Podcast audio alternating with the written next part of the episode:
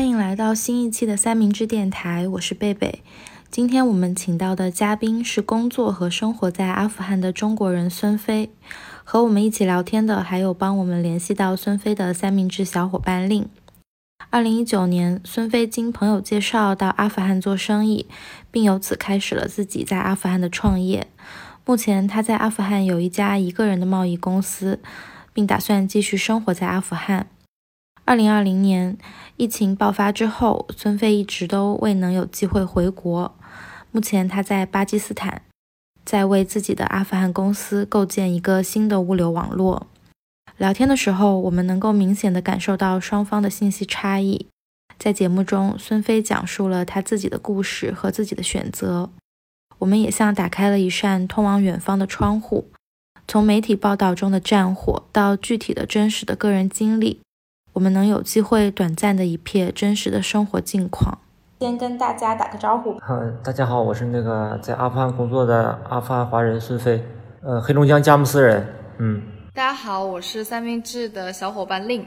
呃，之前呢是在抖音上刷到孙飞，呃的一个小的短视频，上面关于他介绍应该是阿富汗的传统食物，然后觉得非常有意思，就跟他联系上了，我们就来到了三明治电台。那孙飞，你目前是在？巴基斯坦对吗？六月二十五号到的，嗯，我我到巴基斯坦也是为了服务阿富汗，因为我们那个巴基斯坦它没有那个大海，不是阿富汗没有大海，但是所有的货呢都要从那个伊朗或者巴基斯坦转，然后根据我的判断呢，将来的话货从伊朗从从伊朗走会没有从那个巴基斯坦走更方便，因为这个塔利班上台之后嘛，应该跟那个巴基斯坦的关系会修复一下，然后到这边来成立一个分公司，然后就是为了服务。我们的阿富汗的业务，你在巴基斯坦主要现在是做什么业务呢？我弄分公司，就是为了主要是为了服务物流。哦，明白，这个跟你的工作是相关的哈。对，因为这是这个这边在阿富汗做生意非常痛的一个点就是物流。嗯，是因为当地就是很难构建一个物流网络，还是说他们在这方面的整个服务都很落后吗？对，这物流就是呃非常落后的，因为这个国家什么都落后，多都落后呀。然后物流的话就更落后。嗯，之前就说到你在巴基斯坦刚好就避开了阿富汗局势最混乱的那段时期。那你现在在巴基斯坦的生活状态是什么样的呢？我现在就是主要是等我国内那个合作伙伴过来嘛，他应该是五号左右过来。我这段时间主要就是等他。说实话，就是。该正常工作正常工作呀，就都是通过网络办办公嘛。你是什么时候打算到阿富汗开始自己的创业呢？嗯，我是一九年一月份的时候去阿富汗考察了一下，去了阿富汗的四个大城市。当时考察了一下之后，嗯，感觉市场还可以，然后嗯六月份就过去了。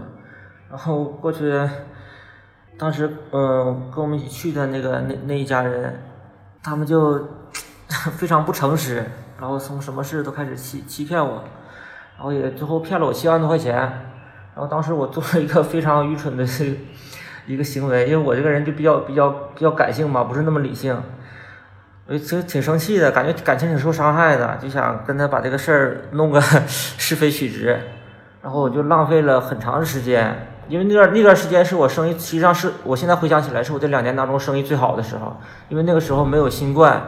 然后打也打仗的话也没有那么激烈，嗯，有有很多客户找我，就是做那个贸易嘛，就我给他们采购，然后按照比例的话，我就是拿一些 percentage 吧，拿一些就是百分比的那个那个利润也做这个贸易，有的时候我出一部分钱，有时候也我都不用出钱的。二零年的时候一月份开始那个新冠来了嘛，然后生意就开始慢了。但是我我我的是我的工作呢，它是一直是在一个上升期，走上升的很缓慢嘛，但是它也是在上升期，因为工作它就是这样的，你通过累计，它总是会不断的往上走，这个样子。我我做的那个贸易呢，都是都是从中国到那个阿富汗，就是往中国产品卖到那边，嗯嗯。所以你第一次到阿富汗的时候，你是一个什么样的感受？实际上就是穷破脏，就是穷，嗯嗯。但是当时没想那么多，主要是想这个生意能不能做，就是就是考虑这个一个利润和销量的问题啊。那它的城市景观、气候啊这些的条件大概是怎么样的呢？城市景观这气候，呃，喀布尔气候应该跟新疆差不多吧，虽然我没有去过，没有去过新疆，但是感觉气候应该跟跟新疆差不多的。然后我我在那个城市呢是坎叫坎大哈，坎大哈那是之前也跟你说了嘛，就过去所有政府的那个主要人员的一个发源地。然后再一个，它也是普什图人的发源地，也是那个塔利班的发源地。它那个气候呢是沙漠旁边的一个绿洲气候，坎大哈本身就是沙漠旁边的一个绿洲。对，所以在当时你感受到的就是阿富汗人他们对于外国人他们的看法是怎样的？因为你也提到嘛，就是好像在当地你有一种外貌上的加持，就是他们能知道你不是本地人，然后可可能可以认出来你是中国人。在喀布尔的话就蛮正常了，因为喀布尔就是这些年各种各样的外国人都有，就是嗯中国人也不算太少，也有个可能有个。自由活动的也有个一百多人吧，感觉那个样子。然后，卡布尔的生活状态跟中国差不了太多，大家都匆匆忙忙的，没有时间太多时间去关心其他人。然后在坎大哈的话，就是可能会呃好奇多一点，就跟咱们中国农村看到一个外国人那个感感觉是一样的啊，没没有什么太多的那个见识之类的。他们对你的态度是怎样的？会会比较欢迎友好吗？还好吧。就熟了之后挺好的啊。就他们是农村比较多吗？农村我也没去，我并没有太去过。我这打，我就打个比方，就跟咱们中国农村那个那个状态差不多。他那个城市还没有咱们中国农村好呢。就是我们那儿，我们肯纳哈的一个最高的建筑好像是个十楼。这 你现在到中国农村，有的住住房都是十几层了呀。就是你主要的卖的产品是什么呢？我实际上我在整个阿富汗，我就是五个客户，就是他们买什么，我给他们卖什么。嗯，比较主要的就是那个货车的那个旧钢圈，你们都不太知道那个东西，那是在国内就是个废品。嗯，就是一种钢圈，呃，是用来做什么的呢？就在那边的话，就那个是卡车的那个轮毂，就是卡车的轮毂。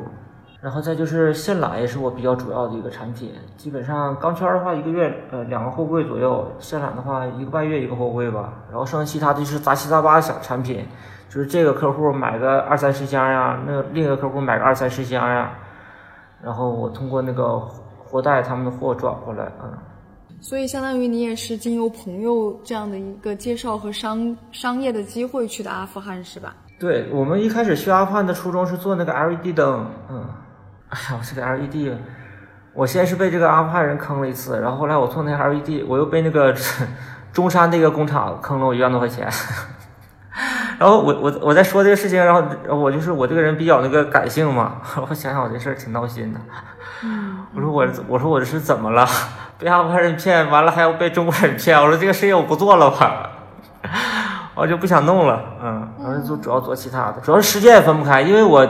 就我一个人嘛，因为一一开始的时候，有一个员工就是在中国认识那个留学生，他的那个，嗯，他的妹夫嘛，然后后来就跟他就是分开了嘛，因为他欠了我七万块钱嘛，然后就我陆陆续续的又又雇佣了两个那个阿富汗员工，就是感觉心挺累的，就是那个时间都用在培训他们上，培训完之后呢，那个第二个员工呢，培训完之后就这事儿那事儿的又走了，然后第三个员工呢，就是怎么培训都挺费劲。效率也上不去，我就都不用了，就我自己一个人，就是我一个人的这个贸易公司，什么事情都我自己做，然后有点忙不过来，就主要是忙服务这五个客户，每天给他们做贸易啊，就是给他们找供应商报价，就是他们问的品类也非常多，哎呀，问十个品类吧，可能最后能就有有一种是下单的，但是他每问一种品类，我在国内找工厂，我都要最少是要三天。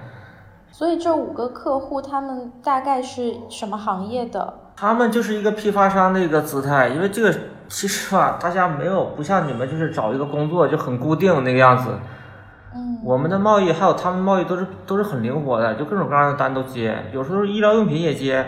我的销售额也挺低的，一个月六七十万的一个 一个贸易额，就可能在深圳的话，人家 一个一有的那个。很优秀的那个业务员，一一个月就卖个一一两千万，嗯，在当地，呃，他们对于像外国人来本国做生意，当地的政府是很开放的一种一种状态吗？哎呀，这个就不得不提到这个前政府的腐败了，就是，嗯，你找他们办什么事儿就很慢嘛，然后设置部门非常多，所以是手手续很很麻烦，对吗？也也也还好吧，因为就是我的贸易额也比较小，就跟前政府也没有什么接触，接触的比较少，就是我我认识的那个政府官员也蛮多的嘛，然后去我办什么事儿还挺开绿灯的，啊。嗯，你为什么会认识那么多政府官员？因为我我我我也算富人吧，哦，就是这个样子啊。那他们办事跟他们办事的感受是怎么样的呢？给你举例举举那个就是嗯。因为我们这里那个执照每三个月要检一次，就是挺浪费时间的。然后我就不去检，我就六个月检一次。然后就是也去了，就给你给你开绿灯嘛，就给你去检查这个事儿。然后就是他那个雇员也是我的，就是通过办这个事儿成为朋友嘛。因为他比较年轻，有的是他都不懂这个前政府这个体系，就对员工没有一个培训体系，没有培训怎么办呢？他就要通过工作来摸索这个事情。那他通过工作来摸索呢？你去找他办事的人呢，就成为他的一个就实习的一个实习对象了。就好比说，你每次你去工作，可能都是一个在实习生来给你工作，就可能会出错。那他可能他的本意也是好的，因为也通过朋友介绍，他是想帮你，但可能他会做错事儿。我再给你讲我的那个捡我那个执照的时候，其中有一次就是他说这个事儿你得去卡布尔，我到了卡布尔，我飞过去了，卡布尔说，哎，你这事儿你得回坎大哈。哦，我回到坎大哈，我就当时是我朋友，我跟他们就生气了。我说你这干嘛呢？我说让我飞来飞去的。啊，行，不好意思，不好意思，不好意思。然后说给我弄了一大一大堆，我也因为那普什图文我我也看不懂，然后我也没有让人给我翻译。我说你给我弄好就完事儿了。我拿着我又去趟喀布尔，去喀布尔之后回来又缺一个东西，又回坎大哈，我又回去了。回去这次我说我说你们你们你们弄吧，我说我不管了，我说我就要等等等弄好完事儿。他们确实是又给我缺了一个东西，然后他们同事给我捎到卡布尔，又给我弄回来了。你说就一点小事情，这折腾了三个来回，但是跟他们接触的比较少，非常少。我在那做做生意，我也没交税，大家都不交税，我也不交。我这两年交了三十块钱的税。呃，它本身就是官方通报的税率是多少啊？本身税率多少我不知道，我就说我没有贸易往来，你这正常交税没法做了呀，这这。大家都不交税，我交税那咋做？之前不能说，之前那个政府还在，弄个偷税漏税。那 现在他没他没有了，我就说了吧，对。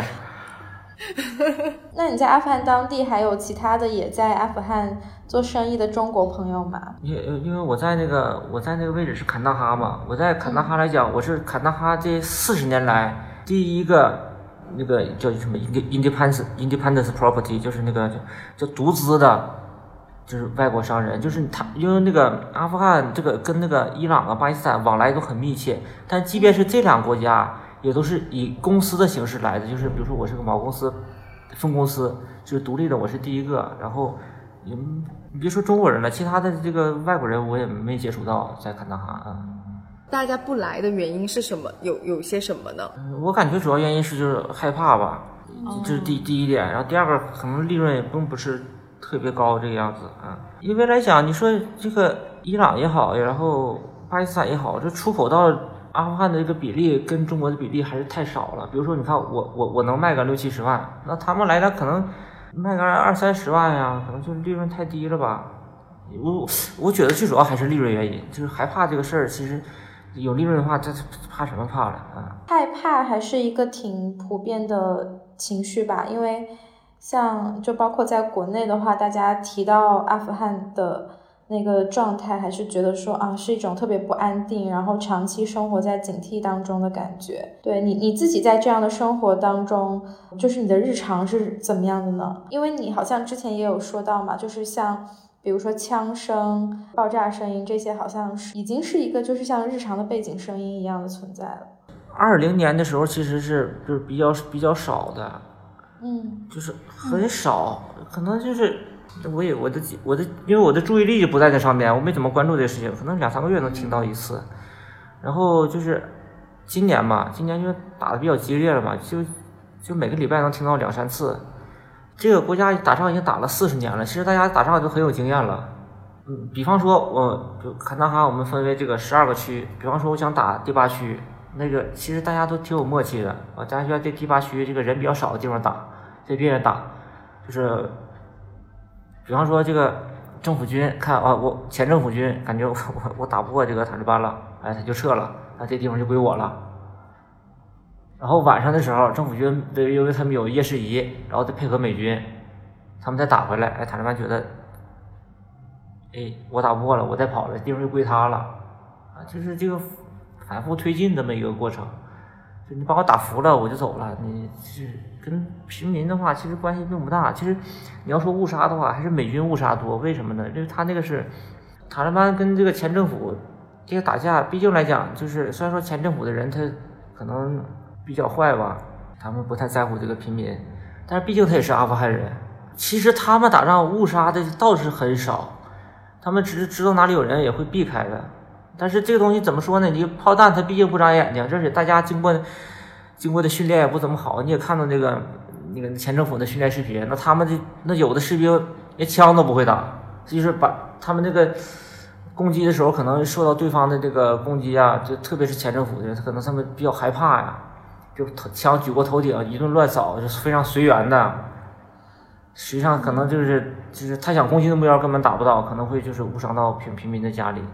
反倒是我我我个人感觉啊，并不是说我我支持塔利班，就是我我觉得咱有一说一，实事求是的，因为他们人少，一共就那个七八万人，然后他们又是这二十年一直在打仗，是就是祖传的这个打仗的这个经验，就是爷爷打完，父亲打，父亲打完，这个这个儿儿子打。他们是蛮有战斗经验的啊！你要说他们可能说这个做生意不行，就是打仗的话，他们是真的挺有战斗经验的。就是他们战斗力跟中国比是不强，但是你要跟这个加尼政府比起来，他们可太强了。就是每个人对他们来说都是一种特种兵的存在啊！你说到这儿，我跟你讲，我跟你讲个事儿吧，就是就是塔利班出去打仗，他们是根本就没有补给的，就是走到哪里吃吃到哪里。就是你说他走到哪里吃吃到哪里，他这个士兵刚到你家吃完饭。他再出去打仗，他肯定他不会误伤到你，他肯定会小心一点嘛，对吧？也就是说，其实他们跟当地人其实也建立了一种，不管是这种打仗时候的默契的关系也好，还是跟当地居民的一些关系。那实际上我跟你说吧，就是他到他那里吃饭，并不代表说跟他关系有多密切，这是这里面吧很大一个就是文化的一个误区。嗯，因为整整体来讲，就卡纳哈这个普什图人来讲，就是这人都是比较内向的。就是人和人之间就是交流吧，就是因为他见识少啊，每天他你想他这个出门不方便，他每天接触都是家里人，他跟就是不是家里人，他就是沟通并不是会特别那么那么擅长去说话。你包括他他这帮士兵来了也好，他们可能交流并不是很多，但是为什么会有吃饭的问题呢？这个是普什图人的一个普普什图的文化，叫那个帕什顿瓦里，就是你。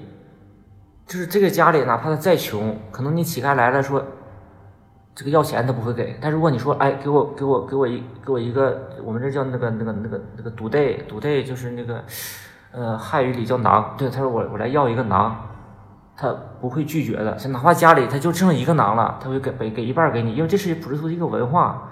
嗯。再说就是我再跟你说，都是农业国家嘛，就可能他吃不起肉，他是这个这个麦子呀，还有青菜家里是有的。给个水喝，因为这个喝水其实也是挺重要的，因为我们那里沙漠气候啊，很渴。你要是去喝水，而且要喝井里的水，因为我那个河水啊，就是这个乱扔垃圾，这污染挺严重的，河水就不能喝了，那河水脏，只能喝井水。然后这个井可能一个村就打那一个井，一个村集资打一个井，就是塔利兵士塔利班的士兵啊去喝水吃个饭，他到那喝水吃饭也并不代表多支持他，因为这边人很多人就是很麻木的一个状态。他不会去选择。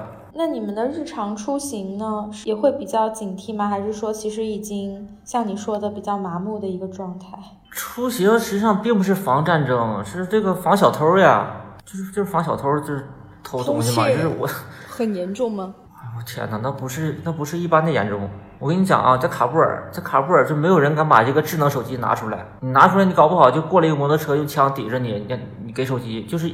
确实是有这种情况，因为有不给手机的被枪杀的，确实是有，就是因为一部手机。你说手机值多少钱？你说你你去卖了一个旧的，几百块钱，可能还会强一些，因为我们这边的话，这相对好一些嘛，就是我们这外来人口比较少，我也是外来人口，但是，但我住的时间就是因为我住的时间长嘛，住两年了，比如说偶尔来一两个月的这种比较少，然后大家互相都认识。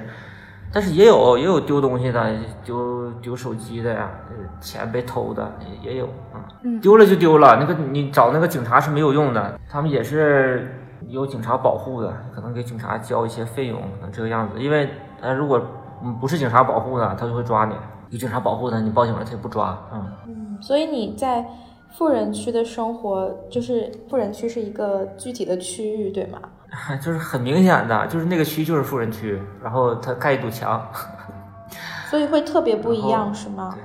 我有一些那个照照片，你到那个富人区，你一看，你就感觉那只会就是，嗯，有种塞浦路斯的感觉吧。那都那个建筑都是很西式化的啊。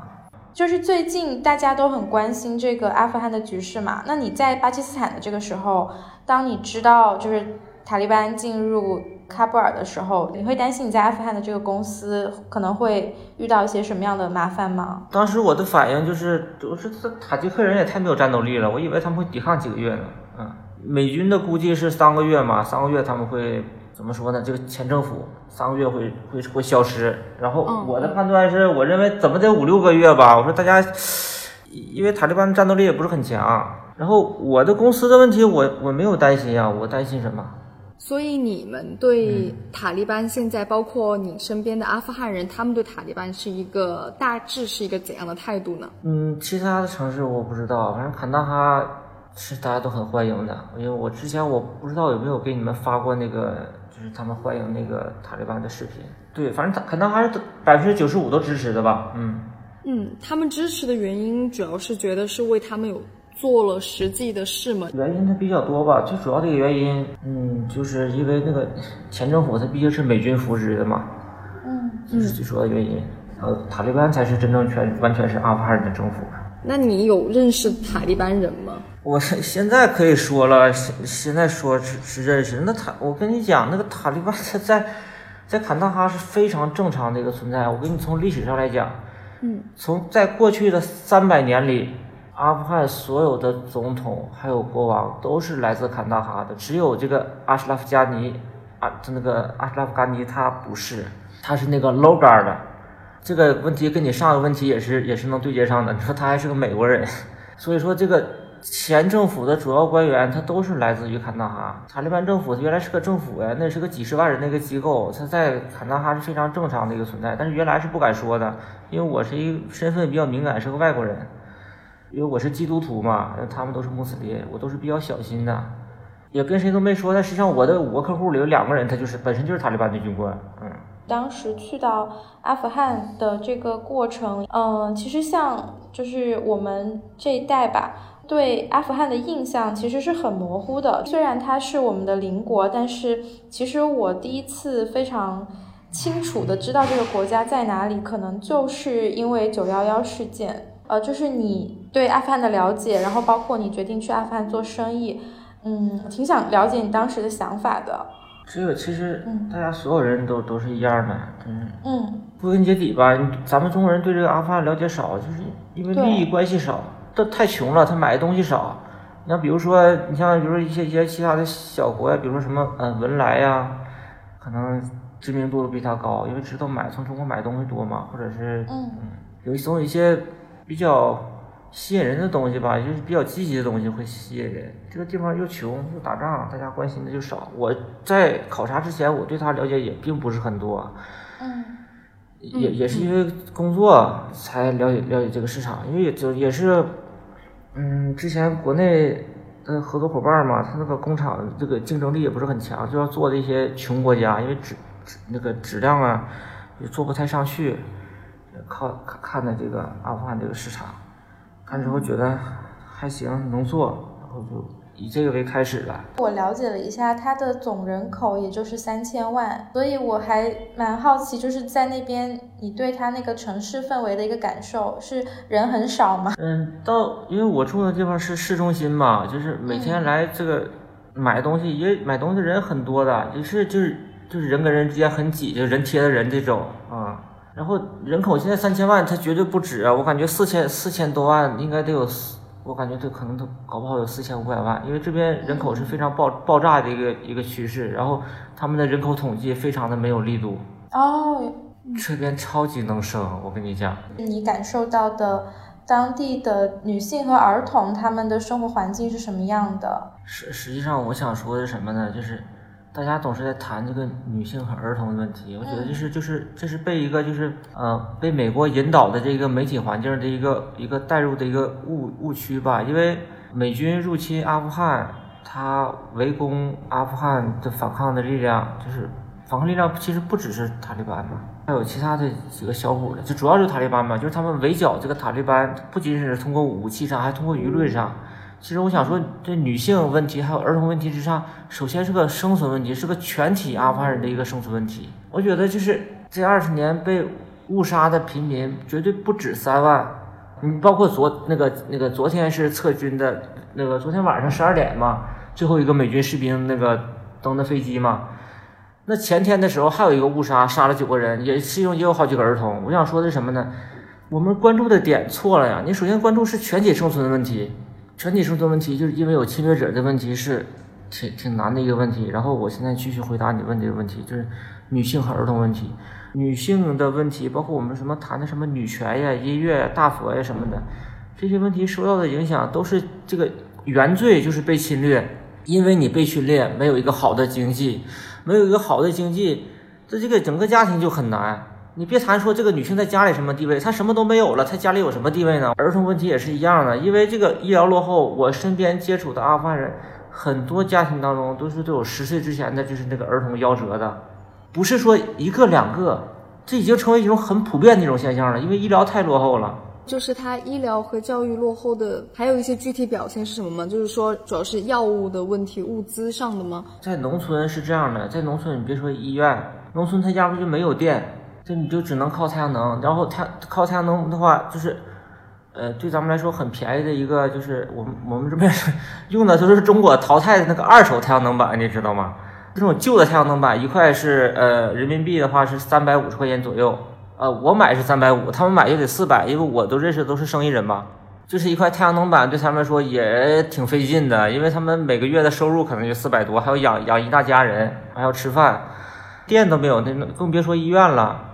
他们生了比较严重的病，要到到我们这个市里来，比如说坎大哈的周边农村，要到我们坎大哈的市里就来。然后坎大哈这个医院特别忙，之前号称说全世界最忙的医院。我去打疫苗的时候去过一次嘛，就是都是在那个院子里，就是那医院里就坐满了人，坐满了就是患者的家属，甚至说患者坐在那儿。然后晚上的时候，甚至有人可能就睡在那儿，可能是陪护的吧，啊。但是基本上就是没有住院的机会，那个床位非常少。这整个那么大一个医院就只有四百个床位，就是人去了，就是就是没有时间给你，就是输水都没有时间，就是打肌肉针，所以那边的医药医疗用品的耗材最多就是那个针筒。我之前也给他们问过针针筒的问题。哎呀，我这好是不是太残忍了？我这不还说到这个生意的事儿？呃，医疗就是很差，不不生大病的话，他不会到城里来；生大病到城里来，你说打个肌肉针那啥用嘞？然后手术的话，也就是那个样子啊。呃，我这边很多人生病，他是要跑到这个巴基斯坦来来就医。巴基斯坦呢有有两个那个城市是我们坎大哈人主要来的城市。第一个城市呢叫奎塔，是俾路支省的省会。如果奎塔不行的话呢，就要到那个卡拉奇，就到我现在这个城市里来。这个城市的医疗水平也不怎么样，而且这个医生啊，也也也医院也不是很诚实，这是他们一个一个医疗医疗环境，嗯。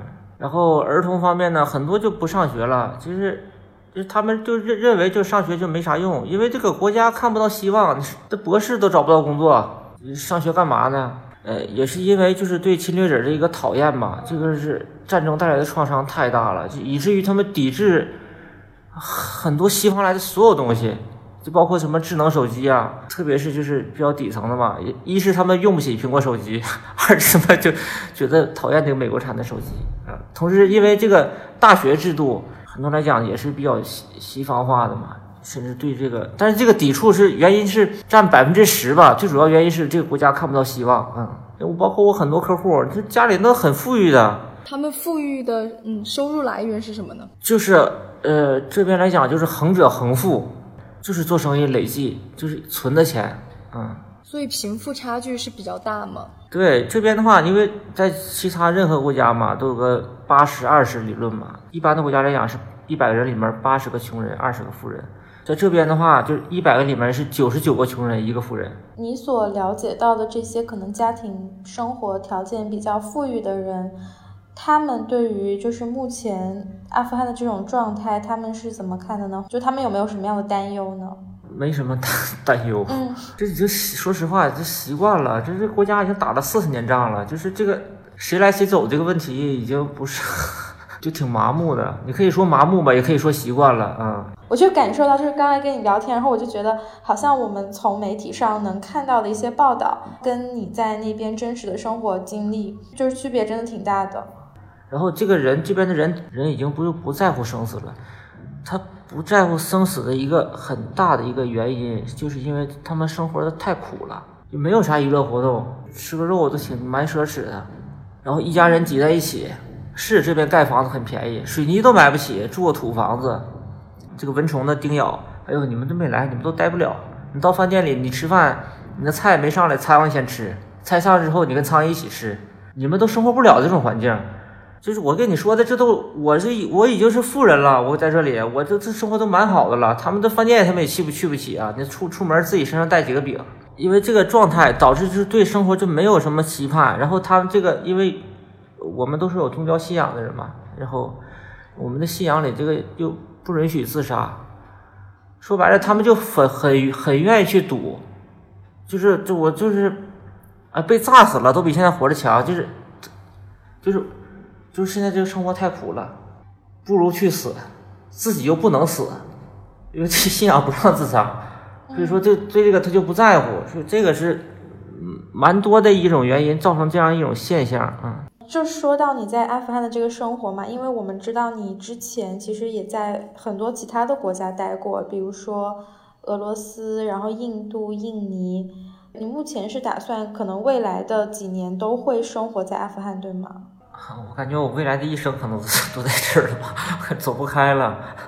嗯，是为什么呢？嗯嗯。原来实际上我并没有去过很多国家，因为之前那个采访嘛，我我也跟他们说，我说我就去过，我就去过几个国家，但是可能他为了写作的一个需求，哦，我选择去过很多国家。其实一共就一共就去过那几个国家，只不过只不过我去没有一个旅不不是为了旅游的目的，都是商业的目的，都待的比较长。嗯。然后之前可能。我这个人比较比较感性嘛，然后就比较随性一些。之前可能，哎呀，觉得可能各种各样的原因，说走就走了。现在不一样了，就是现在有了孩子了之后要固定下去，因为家里总是要花钱呀。你你总要让他过一个相对体面的生活吧。你家庭是现在呃妻子和孩子都是在阿富汗吗？没有，他们在老家。我打算这次我那个，我把那个卡拉奇的分公司弄好之后，再回阿富汗，然后把他们接接回来吧。呃，就是你打算以后就在阿富汗定居了吗？刚刚听您的意思。对，工作在这里啊。你说我现在我三十六岁了，你说让我再换一个国家重新开始，甚至说回回国重新开始，真的没有那个勇气了，不像原来，嗯。我看你之前的那个就是一个采访，然后你还说到今年你还经历过一次，就是一个爆炸袭击，距离你非常非常的近。我自己很难想象这样的生活，就是你呃希望自己的家人也过来，然后对这个这个，我觉得你可以再再跟我们分享一下你的想法。嗯，那个袭击那个事儿，从个人来说吧，可能。可能我这个人可能可能可能是胆子比较大吧，就是我身边的阿富汗人也说，都说我挺挺 brave 的，可能说我挺勇敢的，可能有这个原因吧。然后那次爆炸，说实话，我真的没啥感觉，我就在我就在那客户的店里喝茶嘛，因为我每天的工作就是到客客户店里喝茶，嗯，他们也知道我来了不是为了喝茶，是为了赚赚钱，就是响了一声，响了一声，然后哦，对大家说，哎，大家也判断不出来他是那个。是手榴弹还是炮弹？因为毕竟大家也不是受过专业训练的，但就知道也不知道距离，就知道炸了。然后过来就是我们，我每天就在刷那个 Facebook 嘛，因为我们这个做生意人，我们都比较富裕，我们这网络是二十四小时开着的。过十几分钟一看 Facebook 啊，说给给警察炸了，然后不知道人怎么样啊，就是知道是手榴弹扔进去了，然后就就大家聊了几句就没再聊了，都没怎么在意。然后你说我把家人接过来，这个在富人区，这是就是其实挺安全的。也没没什么，就是你根本就感受不到危险，而且大家也都蛮有素质的。我们这里是每个礼拜五休息嘛，就是休息一天，就礼拜五的时候，这个整个城市人都会到那里去啊，就显得比较拥挤啊。然后，但是大家也都不会打扰谁的生活。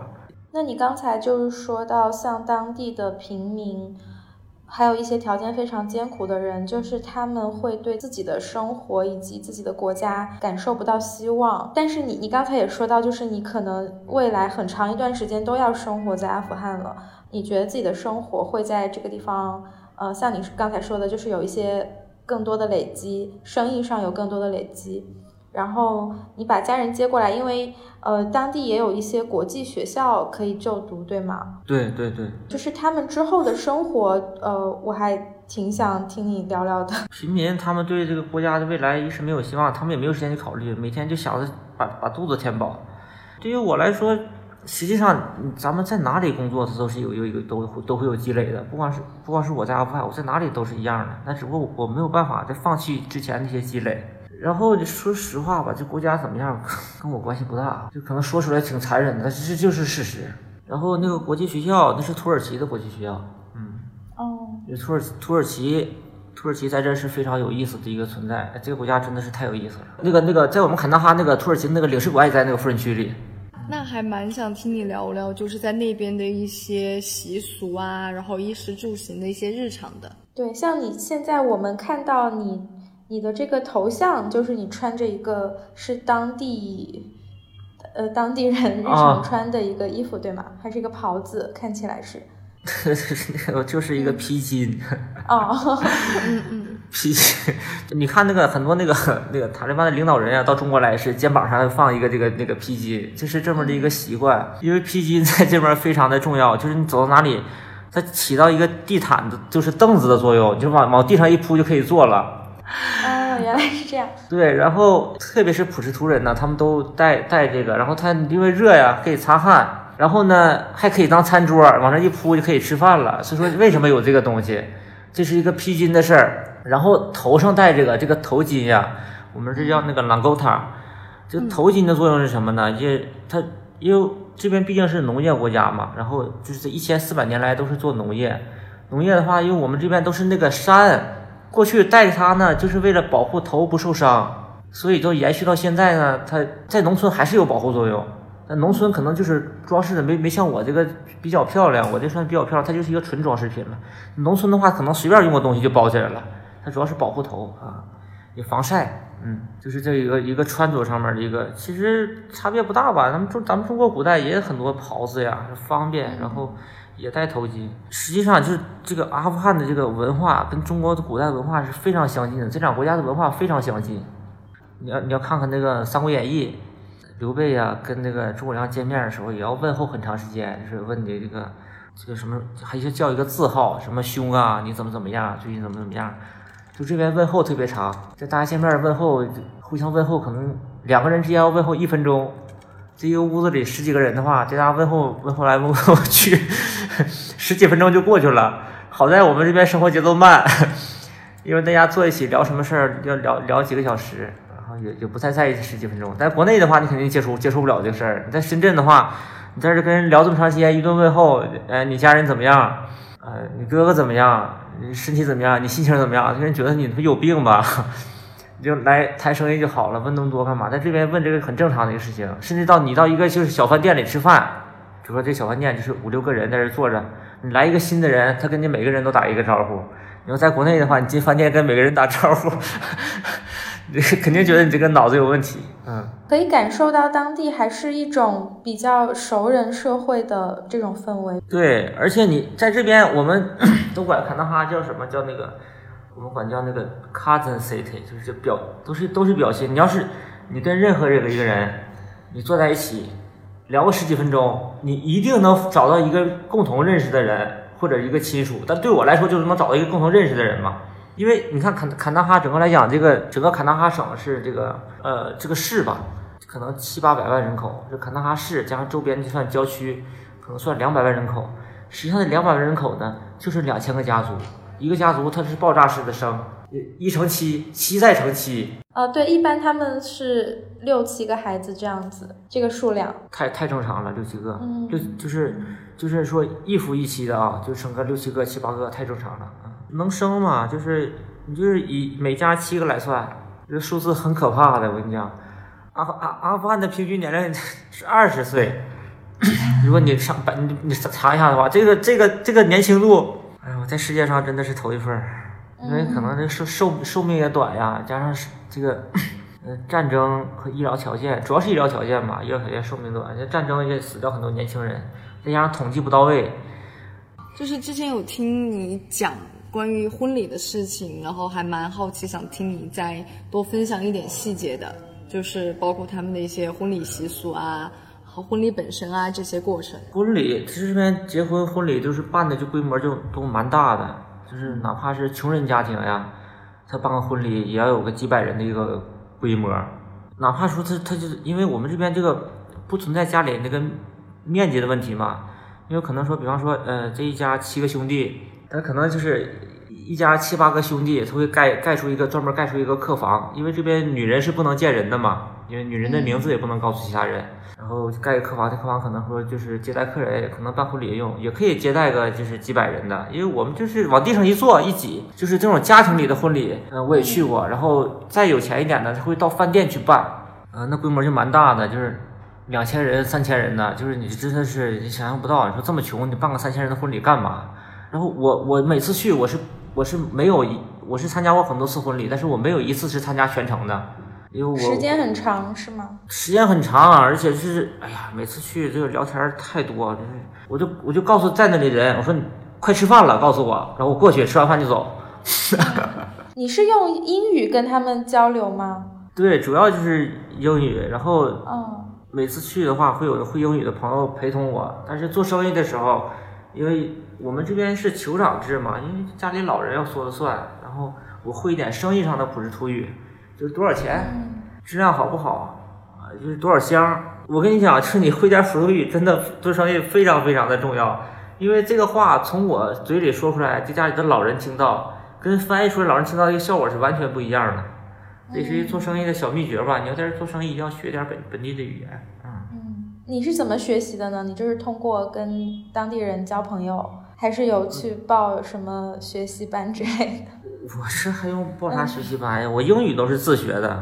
怎么讲呢？其实我这现在年纪大了，脑子蛮笨的。然后这年轻时候可能喝酒喝太多了，什么也记不住。就他们每天很热情的去去教我，特别是我的客户啊，因为他们特别期盼我会把这个不是粗语学好。但是我我也蛮蛮懒的，然后教了也记不住。就是我跟你讲个讲个事儿，一开始我们发货特别喜欢发六六十箱，六十箱就四成，就是那个就是刚好是是它是那样一摞。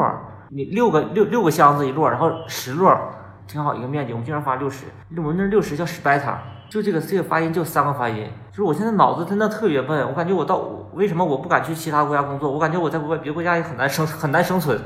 这个六十六十我记了三天，这是我记得第一个数字。我记得第一个数字不是一二三，是六十。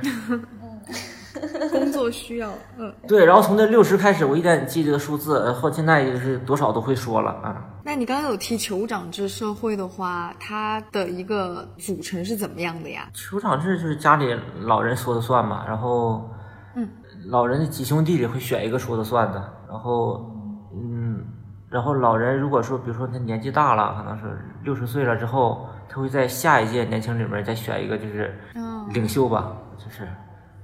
就是相当于酋长，因为这这种酋长制呢，说这就是这个样子吧。这这也是这这美军这二十年来在这里的一个失失败。这酋长制这个这种制度其实是招来很多年轻人的不满的，因为不管是对错，就说老人说了算。可能人嘛，人总要有做错事儿的时候，老人可能有有判断错的时候，就是这样会招来年轻人很大的不满。所以说，因为年轻人没有什么创业的机会，就是没有什么能超越父辈的，就是一。他那真的是一辈子活在父亲的这个这个，你要说庇护之下也好，叫阴影之下也好，都可以这么说。他们的职业构成一般是怎样的呢？因为刚刚有听到你说，就是博士也找不到工作，那他们其实是不是更缺那种比较基础工作的人呢？这边失业率就非常的高，就是你你如果你到卡布尔的话，你去你坐出租车的话，你问他说，哎，你什么学历？哎，本科。你再问另一个什么学历？我这。可能研究生，这都蛮蛮正常的。就业的话，这边就是阿富汗，现在本质来讲，它是个农业国家，就以农业为主。然后农业的话，它又没有没有规模化，没有规模化的话，就不需要什么专业人才。手手工的，呃，说到这儿，我就我还做过那个农机的那个贸易，就是咱们国内很落后的设备到这里它都没有，那它没有大型的农业的话，它也不需要什么专业人才，就是都是面临这个毕业就失业一个一个一个情况。然后首先是农业，农业就得就很窄，然后工业几乎没有，再就是商业，商业服务业，商业服务业呢，我们这边商业服务业就是你再小的一个单位，就哪怕一个小商店。那也是家族化的企业，那他就只能用家里的人呀，因为家里人都用不完呀。大家都没有工作，肯定由家里人先优先嘛。很多人就说，你能不能有工作，不取决于你的学历怎么样，取决于你的爸爸是谁。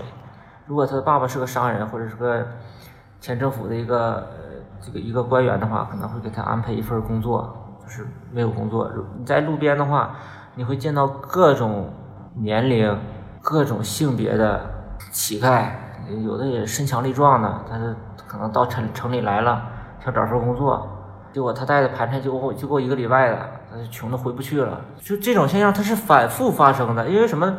很多人就是带着他对情况不了解，带着一个赌的一个性质啊，觉得我到这里来能找份工作，然后结果找不到工作回去了，就是反反复复的。这年轻人到了到来找不来了找不到工作，要点就是乞讨，要点钱回去，就是这样的。你你现在可以认识一些当地的年轻人吗？就是二十二十来岁的，非常多。现在对，因为你刚才说他们年平均年龄非常的年轻，然后我想知道他们的嗯，比如说他们对于可能很难找工作，或者是很多事情都要屈服于这个社会制度，他们有一些什么样的对自己未来的打算吗？还有就是因为你刚才说到当地接触。网络其实挺困难的，所以想知道年轻人他们是怎么去接触一些更新的东西，或者是对于现在这种当地的新闻媒体的这种报道，他们可以接触到吗？嗯，听收音机，对，然后，所以我们这边就是那个，是充电的收音机也卖的蛮蛮好的，然后就配块小小太阳能板。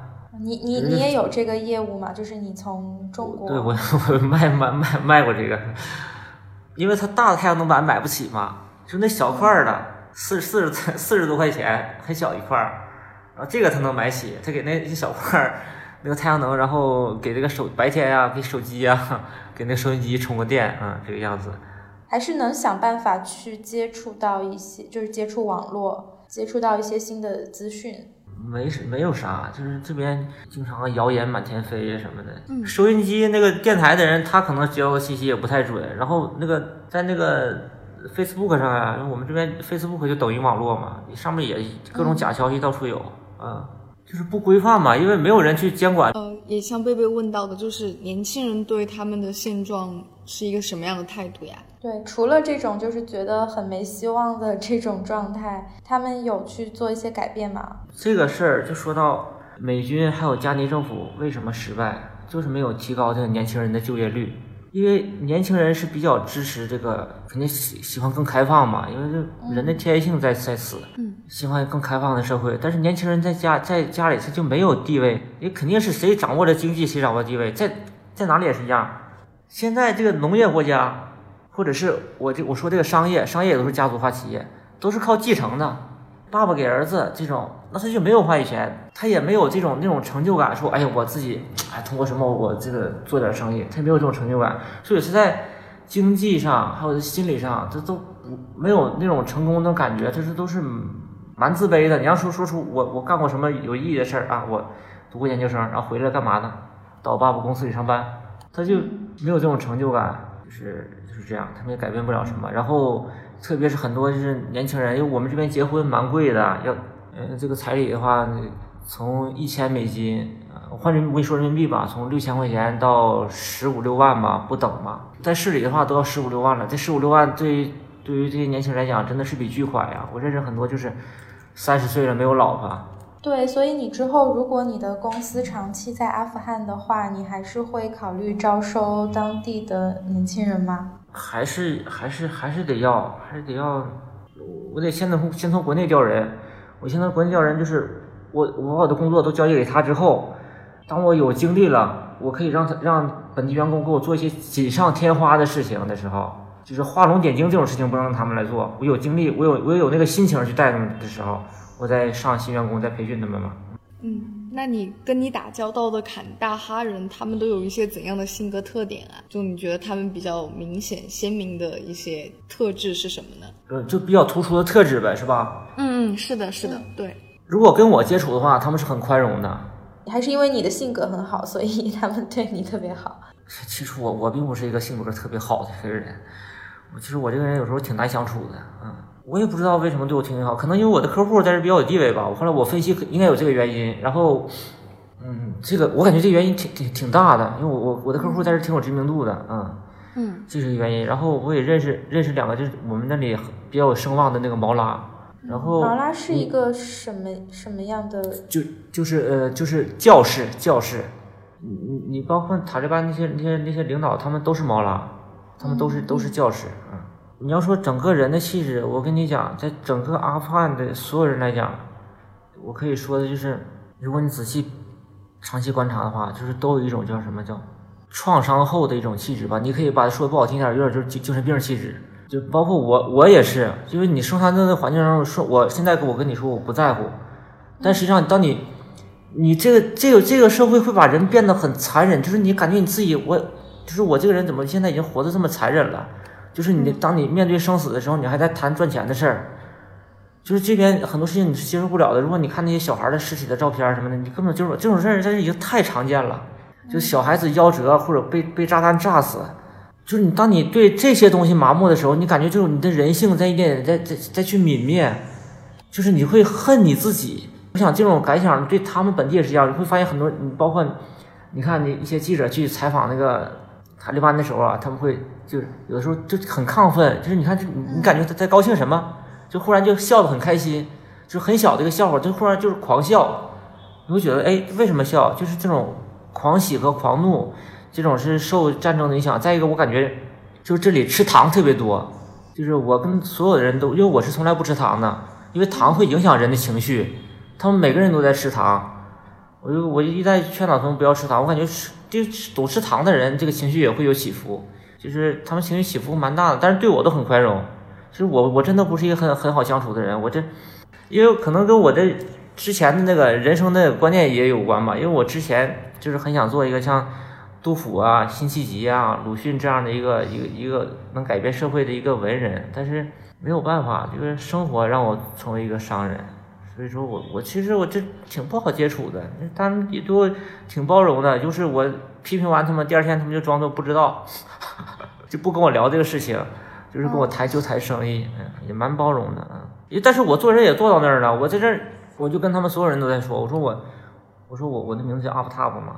太阳的意思啊，因为我那个我的我的姓是孙孙，那个英文是 S U N，然后他那个普什普什图语叫 Remar，那个的那个颤音我不会，我用的是另不是普什图语，叫 Persian，叫叫达利语，我用达利语的那个名字。这个阿布在乌勒都里，在那个在巴基斯坦，还有那个伊朗，还有在那个阿富汗那个那个那个那个塔吉克里面都是太阳的意思。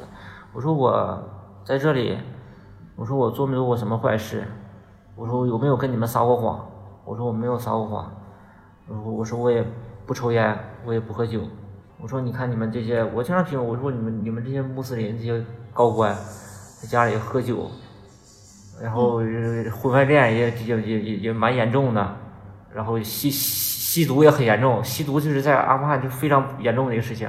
好像有一个数据是百分之十左右的人口可能都有吸毒的这个情况。对，我跟你讲，大麻，大麻在我们这里比香烟还要便宜。你去买一盒烟可能要十块钱，你买那一块大麻才五块钱，那五块钱大麻够你抽好久了。那你在阿富汗有特别好的当地朋友吗？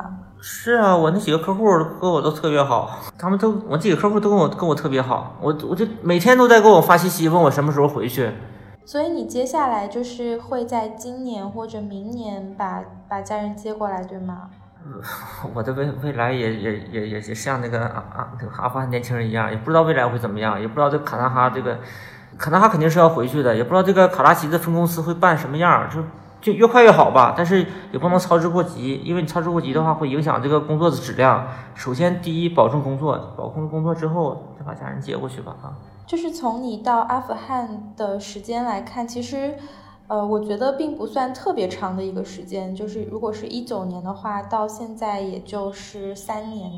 两年多的一个时间，你好像嗯已经决定说之后很长一段时间都会在这里生活了。对，实际上可能这二十七个月吧，可能不是很长，但对我来说真的很长了。跟家人分开这么长时间，我一次国都没回。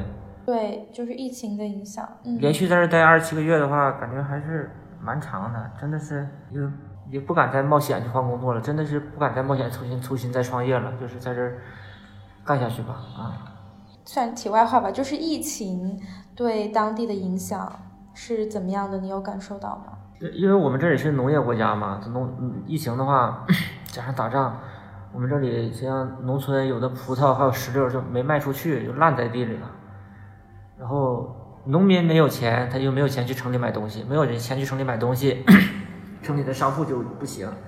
呃，就是我的客户的客户，我们的这个商铺的租金是很便宜的，就是。我们管它叫一个单位，就是一个单位是那个一个三百块钱一个月，就是二十平米。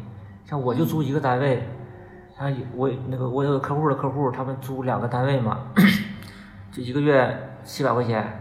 然后在二零年一年的时候，我们是过那个古尔邦节时候会会清算嘛，到过古尔邦节时候清算，他这一年去掉吃喝，他连那个房租都没赚出来。就把打比方说，本来他去年是整整个来讲，他有是有十十万块的，结果最后一算，他剩了九万五千块，还亏了点钱啊，这个样子。去年生生意就不是很好，但是对我来讲的话，我的生意就是没有一九年那个时候问我的那么多了，但是还是有，而且是在都是每几个月都感觉在在增加这个样子啊，都是量子一点点在增加。从一开始的时候，我一次买半个货柜。后来到买一个货柜，后来到买每个月买两个货柜，都是有增加的，嗯。对，就是想问问你在巴基斯坦的一些见闻吧。最近，这是你第一次到巴基斯坦吗？对，第一次到卡拉奇，因为卡拉奇是全世界第十十一大城市嘛，然后有一千七百万人口，这里这个消费水平就很低。然后我我跟你讲，我到卡拉奇了，我也是跟阿富汗人在一起，我跟普什图人在一起。就是我现在走走到哪里，就是有普什图人的地方，都可以成为我的一个大本营了。嗯嗯嗯嗯，普什图人是阿富汗当地一个比较大的族群，对吗？嗯，在巴基斯坦不算大，但是也有几千万人。就是在巴基斯坦的普什图人跟在阿富汗的普什图人的数量差不多。哎，我感觉在巴基斯坦的普什图人可能比在阿富汗的人还多。哦。因为在坎大哈的时候，大家也经常开这个玩笑嘛，说全普什图人最最大的城市。不是坎大哈，是卡拉奇，因为卡拉奇的普什图人比坎大哈普什图人还要多。在坎大哈，这普卡拉奇的话，可能有可能有两百五十万普什图人吧，但是我们坎大哈的人口才两百万啊。